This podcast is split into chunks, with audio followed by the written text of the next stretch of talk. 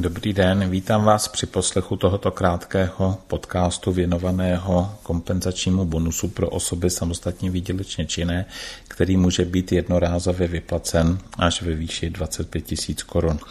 Příslušnou právní úpravu najdeme v zákoně 159 2020 sbírky, eh, který neupravuje nic jiného než kompenzační bonus, plus je tam ještě úprava, která se týká úplně něčeho jiného, týká se mm, v úvozovkách ošetřovného pro osoby samostatně výdělečně činné a je tam eh, stanoveno, že to, toto v úvozovkách nemocenské pro osoby samostatně výdělečně činné eh, nepodléhá zdanění daně z příjmu fyzických osob.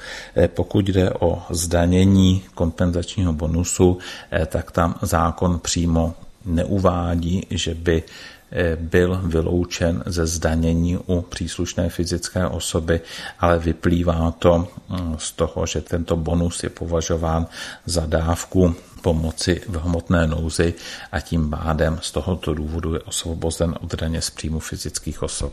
Ale to už jsme moc daleko, eh, když se zabýváme zdaněním, respektive nezdaněním kompenzačního bonusu. První otázka je, kdo vůbec může žádat o tento kompenzační bonus. Zákon označuje osobu, která může vzniknout nárok na kompenzační bonus jako subjekt kompenzačního bonusu. Eh, s tím subjektem kompenzačního bonusu může být pouze osoba samostatně výdělečně činná, která v příslušném období, a to období, za které se kompenzační bonus eh, poskytuje, je období od 12. března do konce dubna 2020, tak pokud eh, se jedná o OSVČ, která v tomto období vykonává činnost jako OSVČ pro účely důchodového pojištění. To znamená, jestliže máme OSVČ, která je přihlášena u zprávy sociálního zabezpečení jako OSVČ, tato OSVČ už někdy z minula zahájila podnikání, každoročně podává zprávě sociálního zabezpečení přehled o svých příjmech a výdají, nepřerušila svoji činnost, neukončila svoji činnost, tak jí můžeme považovat za ten subjekt kompenzačního bonusu a může jí nárok na kompenzační bonus vzniknout. Eh, důležité je tedy ten výkon nahlášená, nahlášený výkon výdělečné, čin, výdělečné činnosti u zprávy sociálního zabezpečení k tomu datu 12. března. Existují tam situace, kdy mohla osoba přerušit činnost před 12. březnem a zahájila tuto činnost po 12. březnu, ale těmito případy bych se eh, tady eh, v tomto podcastu nezabýval. Podrobnosti najdete v článku věnovanému kompenzačnímu bonusu. Tam je právě věnován jeden z příkladů právě situaci, kdy si činnost nebyla k 12. březnu 2020 nahlášena, že je u zprávy sociálního zabezpečení vykonávána, došlo tam k tomu eh, přerušení. Eh, vraťme se tedy zpátky eh, k tomu nároku. Podmínkou je, že tedy se jedná o OSVČ u zprávy sociálního zabezpečení. Zatím jsem nehovořil o tom, že nesmí této osobě vzniknout účast na nemocenském pojištění jakožto zaměstnanci. Čili ta OSVČ může být dobrovolně jako OSVČ přihlášena k nemocenskému pojištění, to je naprosto v pořádku, ale nesmí být účast na nemocenského pojištění jakožto zaměstnanec, čili může vzniknout nárok na kompenzační bonus i OSVČ, například, která vykonává svoji činnost jakožto činnost vedlejší, například z toho důvodu, že se jedná o osobu pobírající starobní důchod nebo o osobu, která má nárok na rodičovský příspěvek, není zaměstnancem eh, v tom rozhodném období, tak může být považována za subjekt kompenzačního bonusu a může jí vzniknout nárok na ten kompenzační bonus. Eh, pokud by se tím pádem může být eh, nárok na kompenzační bonus například i u spolupracující osoby, je nahlášena, že vykonává činnost jakožto osoba spolupracující v tom období 12. března až 30. dubna, pokud by nebyla zaměstnancem v tomto období, může jí vzniknout nárok na kompenzační bonus. Pokud by byla zaměstnancem, tak i nárok na kompenzační bonus eh, nevznikne zaměstnancem ve smyslu nemocenského pojištění. To znamená, ta spolupracující osoba by si klidně mohla v úvozovkách přivydělávat na dohodu, například na dohodu o provedení práce do 10 tisíc korun, tak je předmětem nebo může eh, se stát osobou, která má nárok na ten kompenzační bonus. Zrovna tak OSVČ jako taková, ta hlavní podnikající, pokud tam má souběh s nějakým zaměstnáním, které ji zakládá účast na nemocenském pojištění, eh, tak se nestane tím subjektem kompenzačního bonusu a nemůže o kompenzační bonus žádat. Například OSVČ, která je současně společníkem a jednatelem SROčka, je v tom SROčku na dohodu o provedení práce do 10 000 korun měsíčně. To není na překážku kompenzačnímu bonusu. E, pokud by pobírala odměnu jednatele do 3 000 korun měsíčně, byť je z této odměny odváděno vždycky zdravotní pojištění, čili i z té odměny do 3000 korun měsíčně. Jestliže je ta odměna do 3000 korun měsíčně, eh, nevzniká tady účast na nemocenském pojištění co by zaměstnance a tato OSVČ by mohla žádat o kompenzační eh, bonus. Takže to je stručně k vymezení těch osob, které vůbec mohou o ten kompenzační bonus žádat.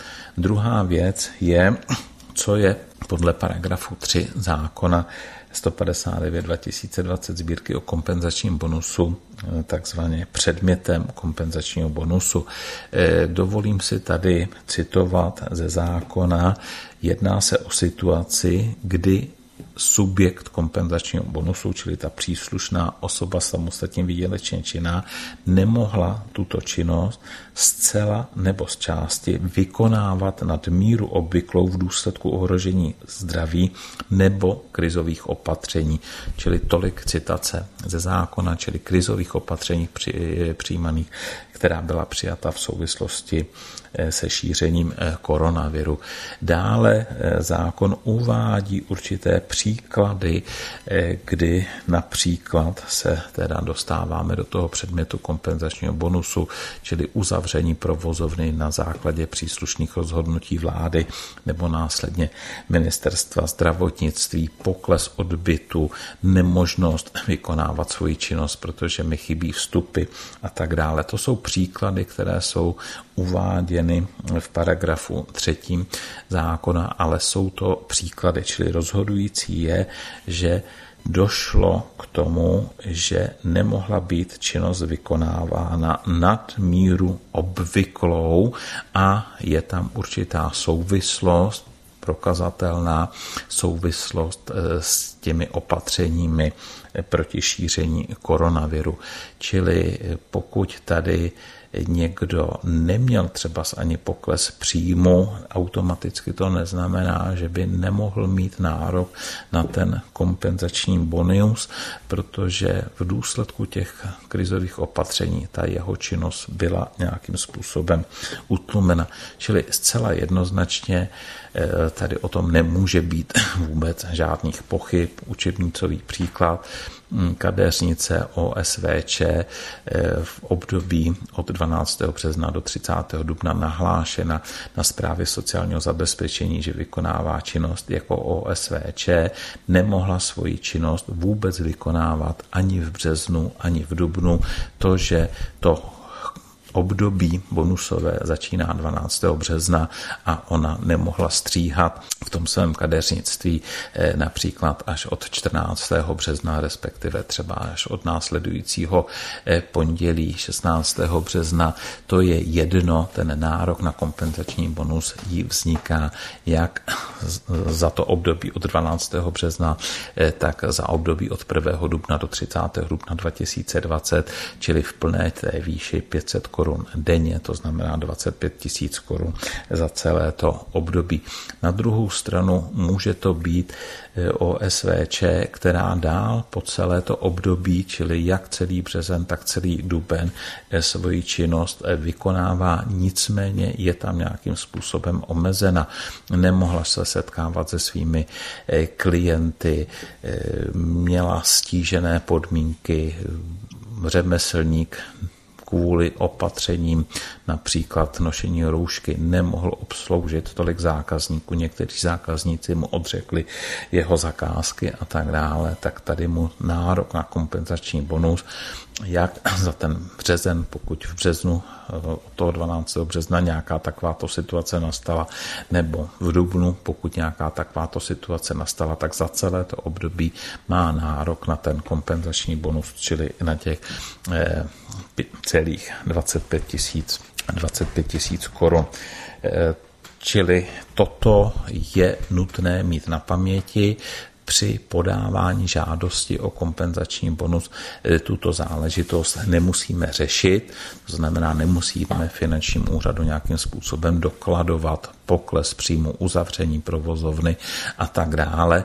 E, pouze se to prohlašuje čestným prohlášením, které jsou součástí žádosti o e, kompenzační bonus. Nicméně je potřeba počítat s tím, že může tady být následná kontrola, až bude ten kompenzační bonus vyplacen klidně za rok, za dva, eh, kdy finanční úřad může zkoumat, může prověřovat, jestli podmínky pro naplnění toho kompenzačního bonusu eh, byly splněny. A pokud by se nedoložilo, tak podle vyjádření ministerstva financí by se tady nejenom doměřil ten přiznaný kompenzační bonus, ale také by k tomu naběhl úrok z prodlení, jehož výše by se samozřejmě odvíjela od doby, která by uplynula do doby doměření tohohle z toho eh, kompenzačního bonusu.